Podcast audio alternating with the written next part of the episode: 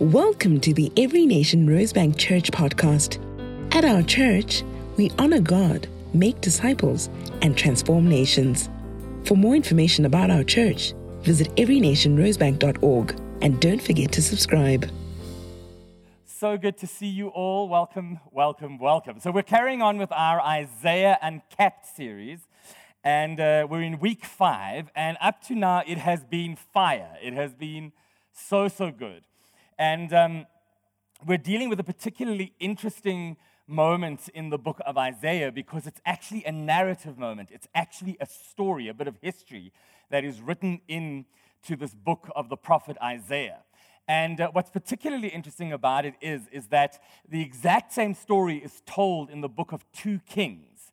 And so, what's really brilliant about it is if you read the narrative from the book of Isaiah in 2 Kings, it's verbatim. It's literally the same words. And then in 2 Kings, which is a history book, it also records some of the prophecies that Isaiah made concerning the story. And it's so beautiful because if you read the prophecies that are recorded in the book of Kings, they're verbatim in Isaiah. So the book of Kings gives us a lot more narrative to the story, and the book of Isaiah lists in detail the prophecies that were made around this event. But before we get to that great story, I want to ask you a question. Is anybody in this room ex- experienced with a mess in life? A life mess. Can we see by a show of hands if you've ever had a messy moment in your life? I think we're in good company tonight. So, the reality of life is that life is messy. If you haven't figured that out yet, where have you been and what are you doing? Now, the reality of the messes of life is that there's a couple of places they could originate. The first one is us. Have, I've made a mess in my own life through choices I've made, through decisions I've made, through experiences that have happened. I have made a mess in my own life. Secondly, you've had somebody else dump their mess on you. Has anybody ever experienced that nonsense? and thirdly, just life itself, the circumstances, the situations of life. Um, last year, in the end of March, who knows that life dumped a big old mess on us? and we've made it through. And so, the problem with the messiness of life is that so often, as we encounter messes in our lives, um, we begin to realize that we really on, we don't have everything that it takes to clean up our own mess. Has anybody experienced that? You're facing this mess, you're doing the best you can, you're trying to figure it out, but you realize you can't fix it. You can't clean it up by yourself. And of course, the, the issue that then comes is because we are human beings, we want to control everything, don't we? So I was saying this morning that even the most laid back person, you show me the most laid back, easygoing person, I will show you that that person has some control issues. it's just part of being human. We want to be in control. And so when it comes to asking for help in our messes, there is a big thing that keeps us back, and that issue is around trust. Who am I going to trust? What am I going to trust? If I am going to invite someone or something from outside into this mess that I'm experiencing, who am I going to trust? Because I think we all have experiences when we have misplaced our trust, the mess just gets worse. And often the problem is, is that we start trusting ourselves. We're like, no, we're not going to ask for help because I can do it. I can do it. I can fix this. I can fix this. And so often, only by the time we've literally just got, got our nose above the mess, do we actually start asking for help. So, the story we're going to look at is a big mess that came to Jerusalem one day. and to the people of Jerusalem. So you can read with me from Isaiah chapter 36, uh, we're going to read from verse 1. It will be up on the screen. It says this In the 14th year of King Hezekiah, Sennacherib, king of Assyria, came up against all the fortified cities of Judah and took them. And the king of Assyria sent the Rabshakeh from Lachish to King Hezekiah at Jerusalem with a great army. And he stood by the conduit of the upper pool on the highway to the washer's field. And there came out to him Eliakim, the son of Hilkiah, who was over the household, and Shebna, the secretary, and Joah, the son of Asaph, the recorder. So, this is the army of Assyria is besieging Jerusalem. So, why are they besieging Jerusalem? Well, previously, King Sennacherib's father, the king of Assyria, had um, created a kingdom for himself by uh, all kinds of military campaigns. And he defeated these tiny little kingdoms all around the kingdom of Israel. Now, at this time in, in Israel's history, they were in a bit of a bad way. And the kingdom of Israel had split into two kingdoms uh, the kingdom of Israel and the kingdom of Judah. The kingdom of Israel had 10 tribes, and the kingdom of Judah had two tribes. And at this time, King Hezekiah was the king of the kingdom of Judah, and he held Jerusalem, which was the capital city, which was the, the, the, the place of worship. It was where the temple was built. It was the city of David, the city of God. And um, so they, then Assyria had ruled over these nations, but they were quite hard on the nations. They demanded high tributes. They were quite vicious. They took a lot of slaves. They were not good masters. Um, and so Sennacherib uh, ascends to the throne. He follows his father as the king of Assyria. And about two years into his reign, these little nations all around Israel um, begin to rebel. Now, the word I forgot to tell you is that the kingdom of Israel had actually been taken into exile by, by Sennacherib's father. It had completely fallen to the Assyrians. Um, but for some reason, Judah, Judah hadn't. He hadn't got quite as far as Judah. So Sennacherib decides he's going to subdue the, this rebellion. He's going to show them his might. He puts together a mighty army and he goes to war with all these nations. And he literally defeats all of them. And he did something quite special when he defeated a nation. As soon as he had defeated that nation, he, took, he found their temples, he found their idols, he took them outside in front of everybody and he smashed them to pieces. He burnt them to nothing. And he was declaring that the gods of Assyria are the best, are the greatest, and you are now nothing. You just belong to Syria. So obviously, as he's, he's, he's doing so well, he looks over and he sees little old Judah. And he's like, Well, why? We've never had Judah. Let's go over there and see if we can take it. And as the Bible says, he, he attacks the fortified cities and he begins to defeat them. And it's not long, and he's standing in front of Jerusalem. But there's something interesting that Jerusalem does. King Hezekiah has obviously seen him defeat all these other cities, but he doesn't just welcome him in. He doesn't just say, okay, just come, we'll surrender. They actually resist. When he arrives at Jerusalem, he discovers that they are prepared and ready for siege. And so this is where we're picking up the story. Now, I kept practicing this word, the Rabshakeh, Rabshakeh, the Rabshakeh. But when I say it, it keeps turning into Shakira and all kinds of other things because it's just a really weird word. But that word um, is literally an honorific title for the king's cupbearer. And that is the, literally the most intimate person to the king. Um, for all the kings of Mesopotamia and Babylon, they, they had a Rabshakeh, and he would taste the wine in case the king was being poisoned. But it was a deep place of trust. And so this Rabshakeh is obviously speaking on behalf of the king of Assyria, who is in the area, but he's just sent the servant to come and speak. So he carries on speaking in Isaiah 36, verse 4, and he says, And the Rabshakeh said to them, Say to Hezekiah, Thus says the great king, the king of Assyria, On what do you rest this trust of yours? Do you think that mere words are strategy and power for war? In whom do you now trust that you have rebelled against me? And so the, he's taking this resistance of Hezekiah as a sign of rebellion. He's never owned Judah, but he is saying, How dare you rebel against me? And what the Rabshakeh is, is actually implying is, you've, got, you've made some alliance. But all I'm here to tell you is that no matter who you've aligned with, you have no reason to believe you're going to win because we are mighty and we are strong. A little bit down the line, he actually accuses um, Hezekiah of making an alliance with Egypt. You, if you listened to Chantal's message last week, remember what she told us don't go down to Egypt. Do you remember that, that message that she spoke to us? Um, and the Assyrians are saying to Hezekiah, even if you have aligned with the Egyptians, he actually says this He says, Egypt is a shattered reed, a shattered staff. And if anybody leans on her with their right hand, they're going to just hurt themselves really badly and make themselves even weaker.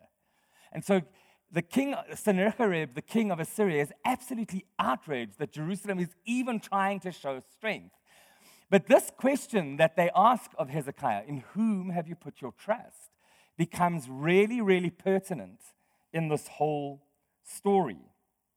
So let's, let's look for a moment and see who King Hezekiah actually is. Um, reading from 2 Kings chapter 18, verse 4 to 8, it says, He removed the high places and broke the pillars and cut down the Asherah. And he broke in pieces the bronze servant, serpent that Moses had made. For until those days, the people of Israel had made offerings to it. It was called Nehushtan. Now, Israel's history is the cyclical reality of them being close to God, honoring God, worshiping God, making God first, obeying God's commandments, reading His law, and then shortly after that, falling into idolatry. It just kept happening. I was saying this morning that the reason Israel went into exile was because, if you read Jeremiah, um, was the punishment against Israel because they repented a whole lot less than Judah did. Judah was only marginally better than Israel at this point, but Israel just kept falling into that pattern of idolatry the whole time. And so King Hezekiah's father was absolutely awful at this and had not only allowed people to build whatever altars they wanted, wherever they wanted, however they wanted, but he himself had actually placed idols in the temple itself, which was an absolute abomination to God. Um, but, I, but Hezekiah had these great mentors. His mother was one of them, but some of the priests that were still allowed to live mentored him. And so he grew up in the fear of God. And so as soon as he ascended the throne, the very first thing he did was destroy the idols of Israel. He cleansed the temple completely, rededicated it, re-sanctified it to God, um, and he restored the reading and, and, and teaching of God's word and, and really ushered in revival. Um, so that was quite brave of him to do that because were, the priests and, and the followers of each of those idols were quite powerful. So, politically and religiously, he really brought a cleansing to Israel. It continues in verse 5 He trusted in the Lord, the God of Israel, so that there was none like him among the kings of Judah after him, nor among those who, who were before him. For he held fast to the Lord. He did not depart from following him, but kept the commandments that the Lord commanded Moses and the Lord was with him.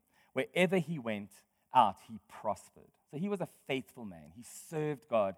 Um, he put God first in his life. He put God first in the kingdom, and he put God first in, in, in the way he ruled. He found favor in God's sight, and he was blessed by God. Hezekiah's name literally means Yahweh is my strength, or Yahweh strengthens. It's quite a prophetic name because God strengthened him to, to bring revival to his nation. And obviously, if you think about Hezekiah's um, history and what he, what he accomplished, he was a man who was acquainted with, with fixing messes, with cleaning up messes. He wasn't scared. He, he, he, he'd done it before, um, and he knew that he could do it again. But this is why that question that Sennacherib asks him through the Rabshakeh is so pertinent and important. Because Hezekiah wasn't a perfect man. Just like you and I, as believers, Hezekiah also faltered in his faith from time to time. And when you read in the book of Kings, you realize that even in this story, there's a moment where Hezekiah falters in his faith.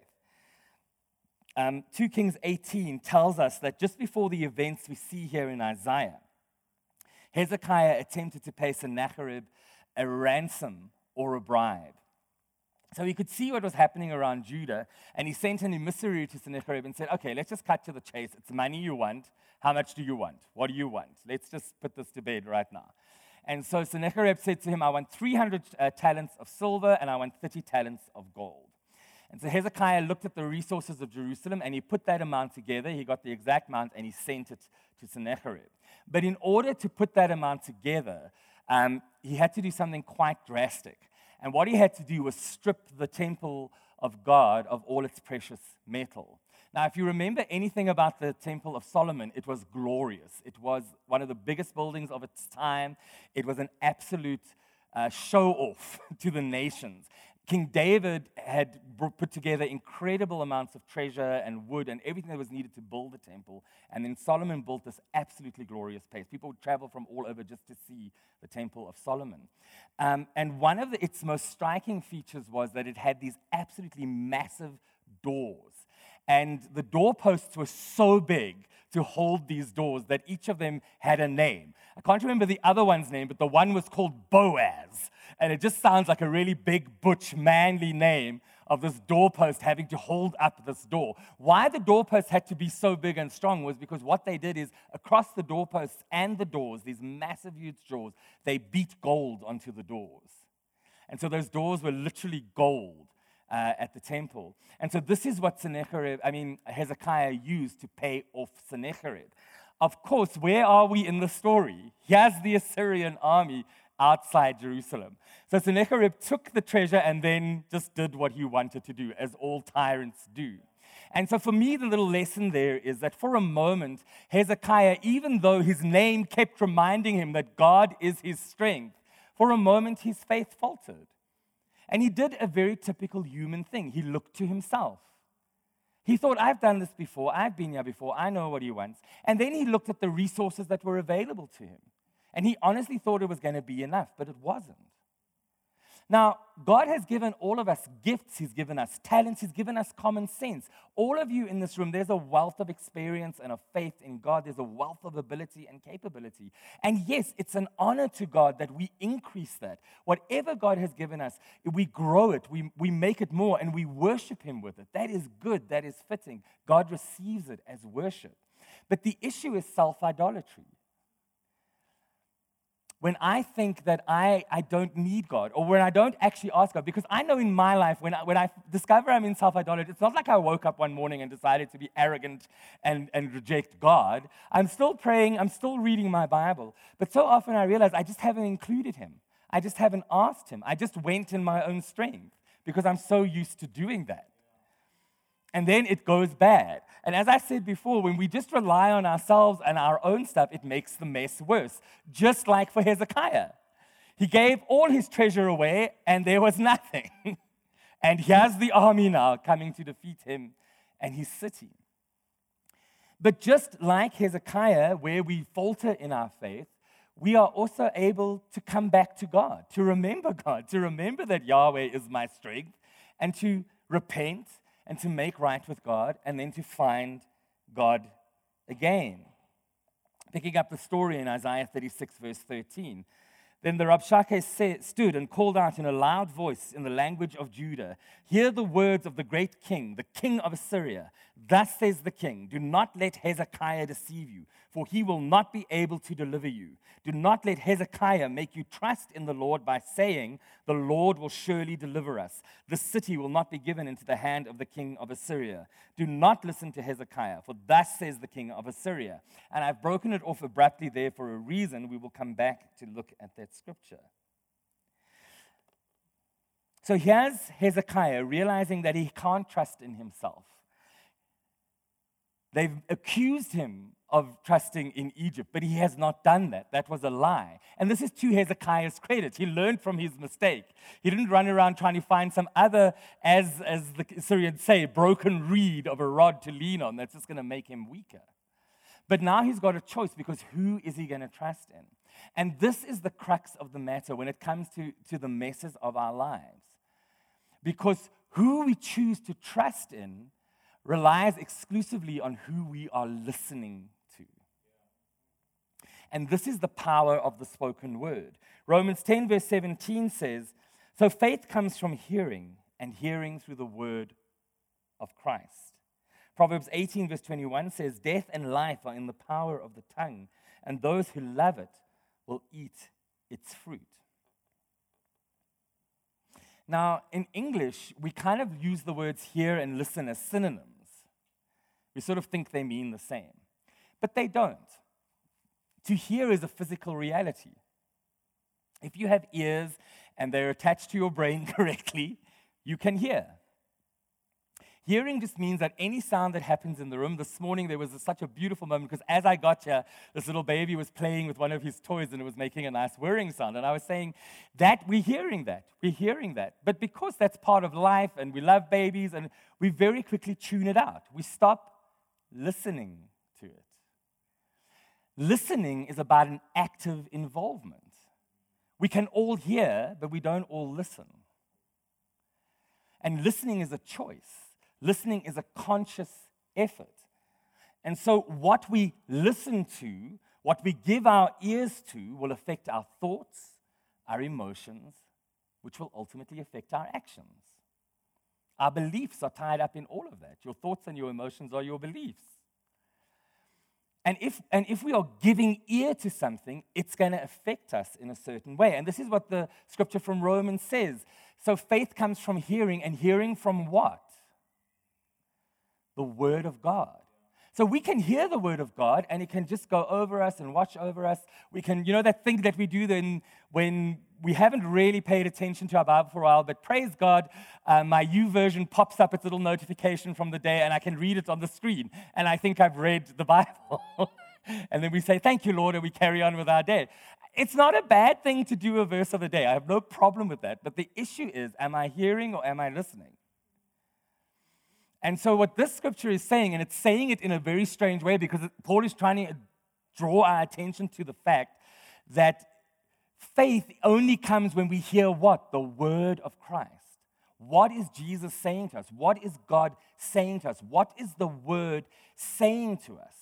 And I've said it from this pulpit many times, and I'm sure I will say it for a long time because it, it's something I have to keep dealing with. As Christians, if I went around this room and said, Do you believe Jesus is the Son of God? All of you would say yes.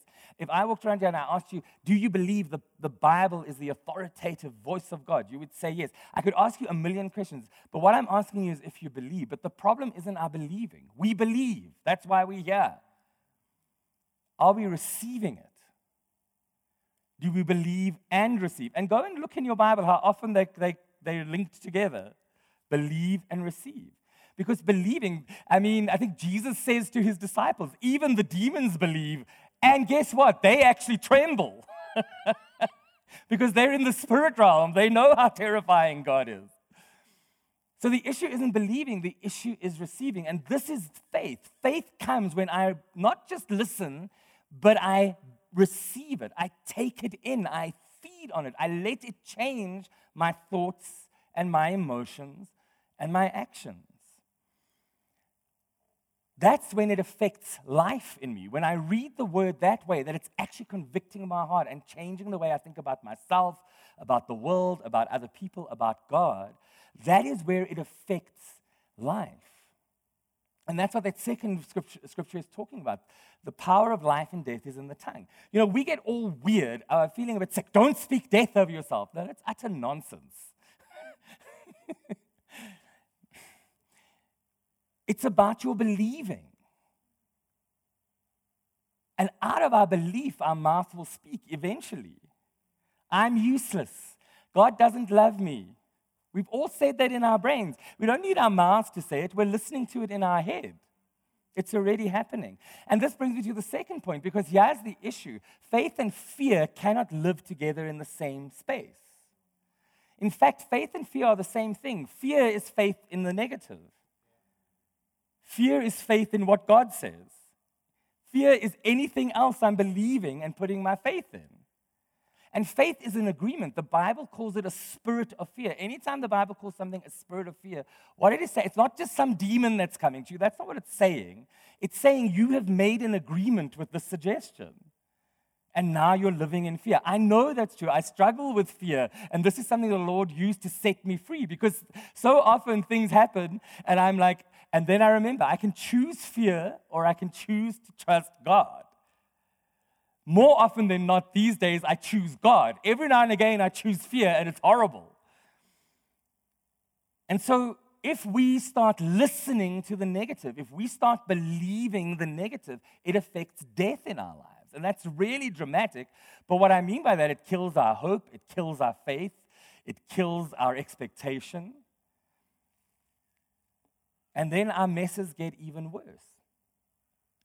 So, um, just, just at the beginning of March, somebody on, on my Instagram feed posted um, a post by somebody called Dr. Caroline Leaf. Do you all know who Dr. Caroline Leaf is?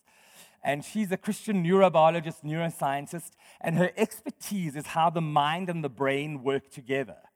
Um, because your mind is a bit more than your brain. And what she's proven in a nutshell, is that when we think life, when we feel life, when we bring life to ourselves, our brain reacts a certain way, it, it changes. When we choose death, when we fill ourselves with death, when we believe death, affects our brain. It's neuroplasticity, if you want to go and look it up. And she has done so much research and proven that this is what your brain looks like when you choose faith and happiness and joy and whatever. And this is what your brain looks like when you don't. And so her big thing is, is that we can rewire our brains. And as a Christian, what she's proving is when the Bible says that we can transform our thinking, we will transform our lives, we will transform who we are. And this is what Paul is saying here. This is, the, this is where faith comes from. It's what we're listening to. Um, so, where I'm going with this is I think there's a lot of millennials in, in this room. There's, there's a few Gen Xers, but I think we've all been exposed to so many millennials. We think a bit like them in any case. And millennials have brought a lot of really good things to the world. And one of the good things that millennials have brought is this concept of narrative. It's something we hear a lot. What's the narrative? Change the narrative. And that's actually a good thing. Because just because we've been thinking uh, the same for 50,000 years doesn't mean we should keep thinking the same. And the whole concept, the good concept of narrative, is that we explore our narratives, that we actually sit and assess and critique our own narratives. That's really good. What's even better for us as Christians is that we actually critique and assess the narratives that are going on in our head. So, Dr. Caroline Leaf uh, recently, for about six weeks, went on a theme of narrative. And what she was doing was just challenging that thing. Why do you think that person hates you? What is the story you're telling yourself? What is it based on? Where did it come from? Just because you're thinking it doesn't mean it's true. That was the essence of her six week posts on Instagram. And as the millennials have taught me to say, her posts were bringing me life. They really were. you're, you're left shook, aren't you? Yeah. Um, and between God, between the Holy Spirit and Dr. Caroline Leaf, I started getting really convicted about some of the narratives in my head, and I'll be vulnerable.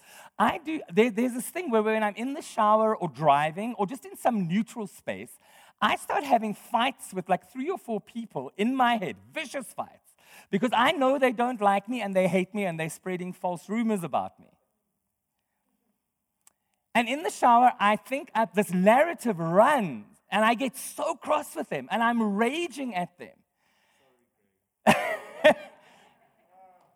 Listen, don't bring that while I'm preaching, okay? Because now we've got to deal with it after. No. Uh, it's not Loretico. I'll, you, you take away my story. Um, so I'm raging at them in my head. I'm having these fights. And you know how in the shower you always win the fight? You're always so witty. You have the ultimate comeback. You're going to just nail them and bring them down, and you're going to win, you know? And just reading the stuff Caroline Leaf was putting up, and then the Holy Spirit convicted me, I realized, but these two or three people, I mean, it's been maybe five years since like I've even been really around them. I mean, they're ancillary to my community. What is going on here? Where does this absolute rage come from? And I started assessing the narrative that was going on in my head. And as I was asking the Holy Spirit to show me and, and thinking about some of what, what Dr. Caroline was posting, I realized this. I have created these narratives because they're they're like a, a switch for me. They, they like switch me out of reality for a moment. And in a way, they protect me. They make me feel a bit better. They bring comfort. Why? Because of that basic human thing to have to be in control. Because when I'm raging like that in the shower or in the car or in that neutral space, it feels like I'm powerful. It feels like I can control of the situation and I'm going to win. And so I had to own that. That's why that narrative is going on in my head.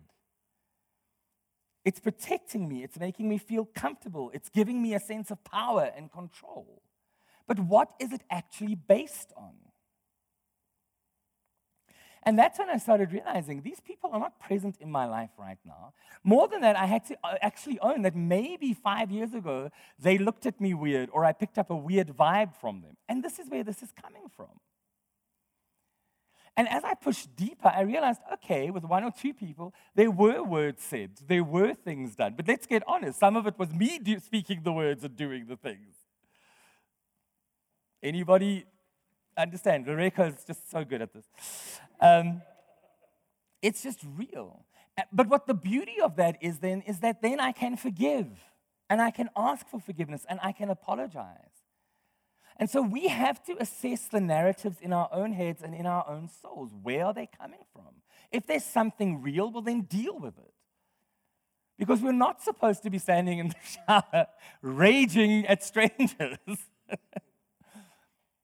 it doesn't release life, it's, it doesn't bring me life. And so, what I've learned to do now, and I'm not, I'm getting better at it because I'm practicing it, it's a new skill, is just to catch that narrative and just stop. And I'll tell you what I do in that moment is because I struggle with receiving God's love. And so now I realize sometimes when those narratives start, it's when I'm feeling ashamed, when I feel like somebody doesn't like me, when I'm feeling insecure. That's when those narratives come. What fixes all of that? God's love. And so my prayer when that happens is, Lord, help me just to stand in your love in this moment. How can I stand in your love in this place? That person said that to me. It made me feel uncomfortable. How do I just stand in your love? When I need to deal with something, I deal with it. When I need to say something, I say it. But I'm trying to assess the narrative and not just let it run like that. And this is the issue of what's going on here. Can you see that Sennacherib is creating a narrative? And he's trying to hammer the, the king of, of, of, of Judah, the people of Judah, the king of Jerusalem, the people of Jerusalem with his narrative.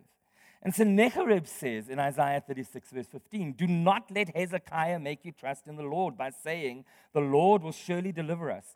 The city will not be given into the hand of the king of Assyria.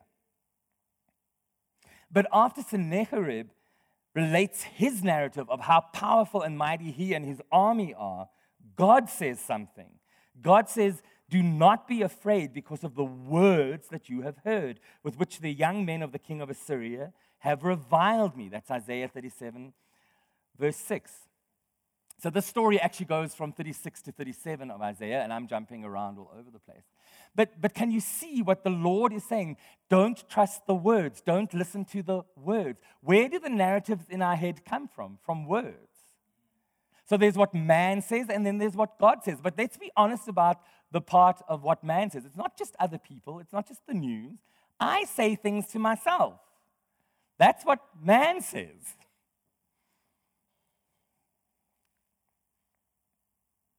And you know, man makes promises that seem good, but they are just enticements to destruction. So let's go back to that scripture I broke off in the middle Isaiah 36, verse 16 to 17. Do not listen to Hezekiah, for thus says the king of Assyria Make your peace with me and come out to me. Then each one of you will eat of his own vine, and each one of his own fig tree, and each one of you will drink the water of his own cistern. Up until there, that sounds really good. It doesn't sound bad. Yeah, accepting the king of Assyria. Wow, okay. We can just carry on what we're doing. Here's the crux. Until I come and take you away to a land like your own land, a land of grain and wine, a land of bread and vineyards. What is he inviting them to? Slavery. Stay in your place, be happy. But when I come, because I'm your king, and I tell you, you've got to leave, what he's saying is, our land's great, but what he's not telling them is, but you'll be slaves. So, this is an interesting thing. Israel never came back. Those 10 tribes of Israel that Assyria took never came back. We don't know what happened to them. There's a remnant that returned, but they disappeared. Judah came back. They do eventually go into exile, unfortunately, because of this pattern of idolatry but the Lord brings them back. What is fascinating about that is if you read the history of the tribes of, of Israel, there are two eternal covenant, covenants God makes with two tribes. The tribe of Judah, what is the covenant he makes with the tribe of Judah? A descendant of David will sit on the throne forever. Who is that? Jesus. The other tribe he makes an eternal covenant with is Levi. Because they were the only tribe who didn't bow before the golden calf in, in Exodus. Do you remember when Moses goes up to get the law? And because they were righteous, they went through the camp and killed all the idolaters. That's why they became the priests. There's a whole lot of history in the Bible that's fascinating. But the point I'm going to make tonight, I'll stop there. There's some lots, lots of fascinating stuff around Levi. But Judah was which tribes? David, the tribe of David, Judah, and Levi. The other 10 tribes disappear. So, why am I telling you all of that? oh, because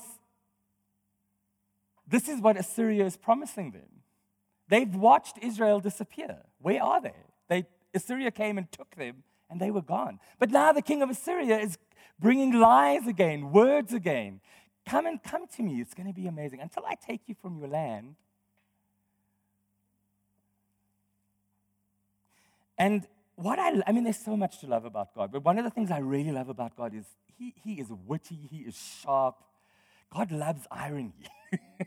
He's really good at it. Because this is how God brings the king of Assyria down. He uses his own tactics against him. So, this is what he's promising Israel if they'll give up for him. Well, God, through the prophet Isaiah in 2, uh, um, in 2 Kings 19, verse 7 says, Behold, I will put a spirit in him so that he shall hear a what? A rumor and return to his own land.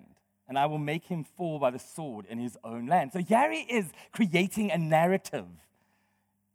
Rumors are a narrative. If we give ear to rumors, what are they based on? Are they true? Aren't they? So, so God takes the ultimate rumor monger and he drops a spirit in his heart that makes him listen to a rumor.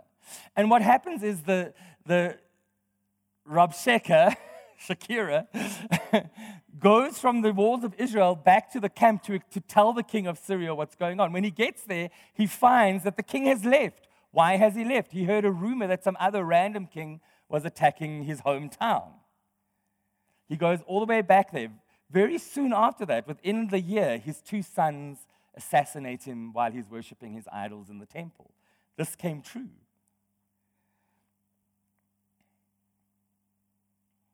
And what's very interesting, that Hebrew word there in, in 2 Kings 19, uh, verse 7, the rumor, um, if you look it up, it's, it's, got, it, it, it, it's, it's a rumor, but straight away it tells you that the English word is bruit. Brew it. Has, has anybody ever heard that word, bruit? Brew, Yama brew, yeah. Um, Loreko said this morning it's what you do to coffee.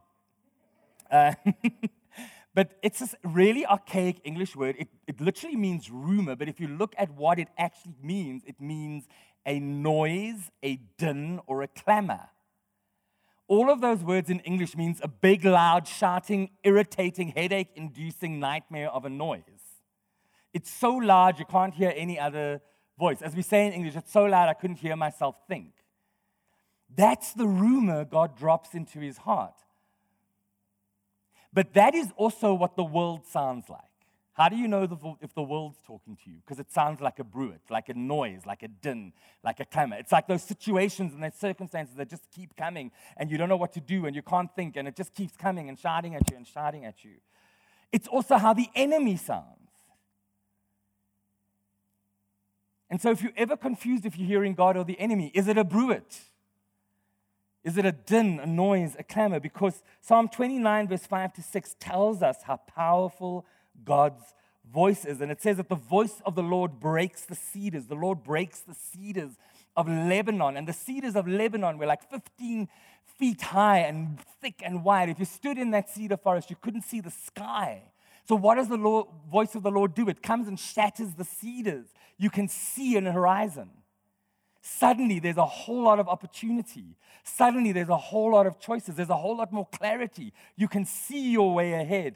It says that the voice of the Lord um, makes, the, makes Lebanon to skip like a calf and Sirion like a young wild ox.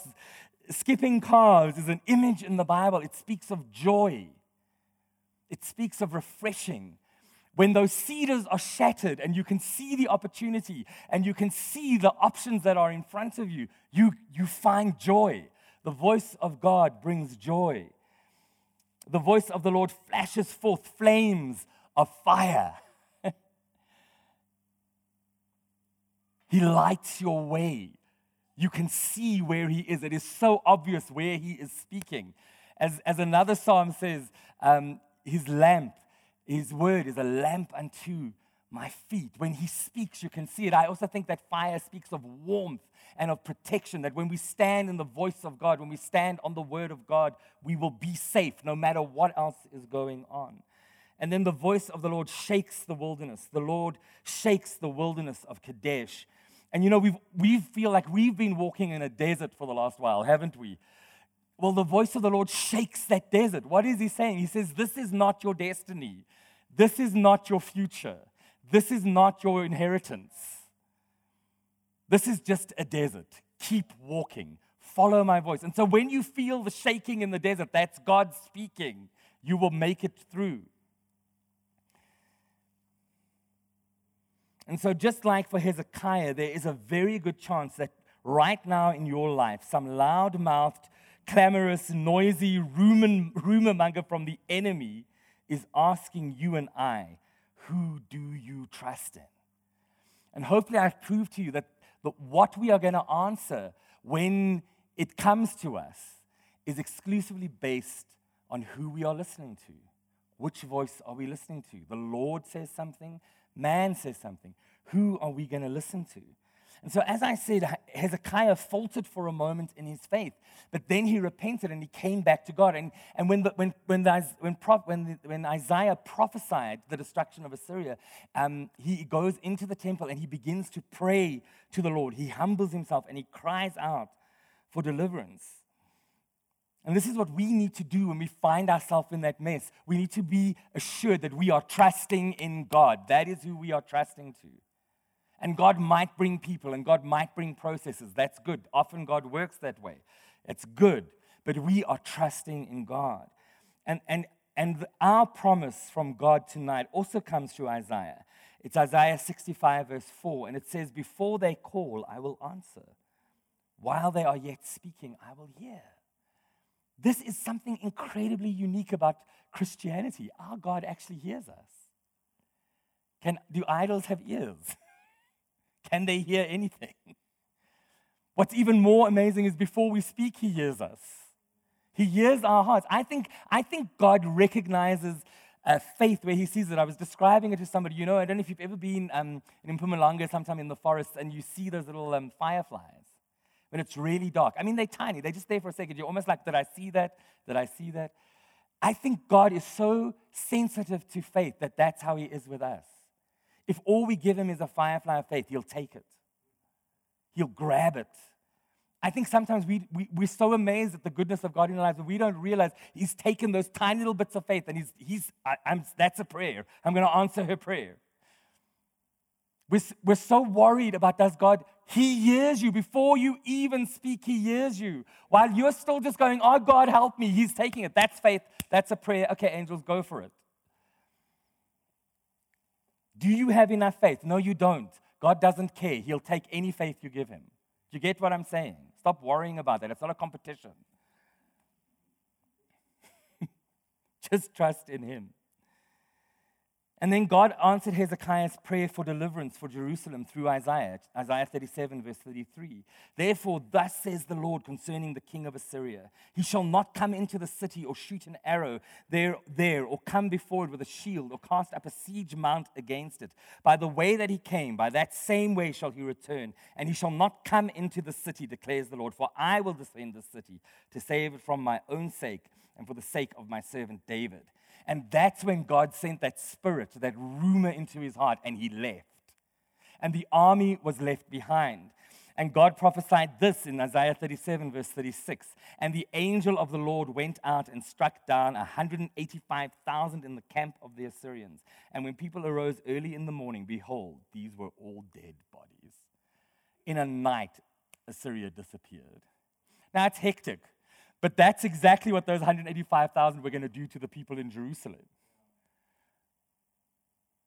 So when Hezekiah made a, a clear choice, this is a mess. I've tried to fix it myself, it turned into a bigger mess. I'm trusting in God.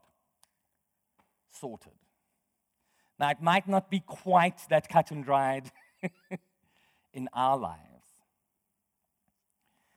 But the bottom line is who you align with, who you choose to trust when a mess comes to your life, is absolutely 100% determined by who you are listening to.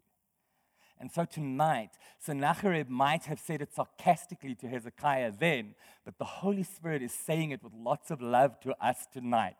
Who will you trust in? So why don't you close your eyes? Father God, we just thank you for your goodness, God. We thank you that you are bigger than any mess that comes to our lives. God, I thank you that you don't even care the origin of that mess. If we made the mess, if somebody else made the mess, if it's just because of circumstances, all you want to do is help.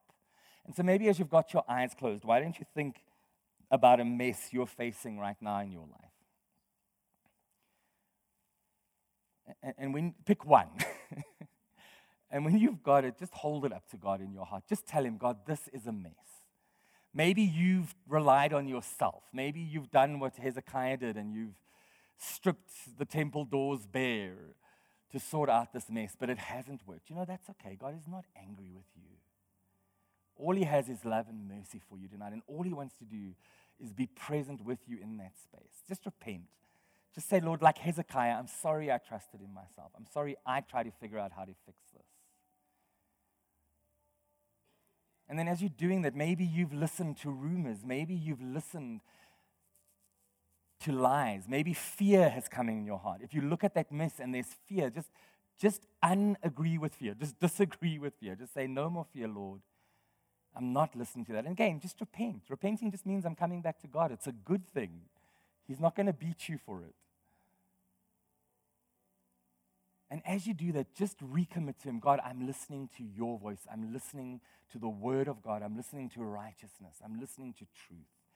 And Lord, as we make that commitment to you tonight, we ask, Holy Spirit, that you would empower that in us, Lord God.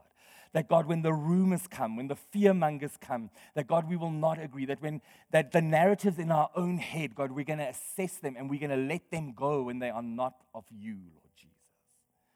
And Lord, I just rebuke every strategy of the enemy against every single heart in this room right now. You fall to the ground and Jesus will deal with you. And I pray, God, that you silence the din, the bruit, the clamor, the noise, Lord God, that we can hear you.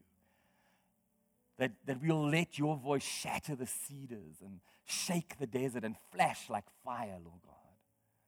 And we will stand with you in that place, Lord God. Help us in our mess, Lord God. Help us in it. In your mighty name, Lord Jesus. Amen.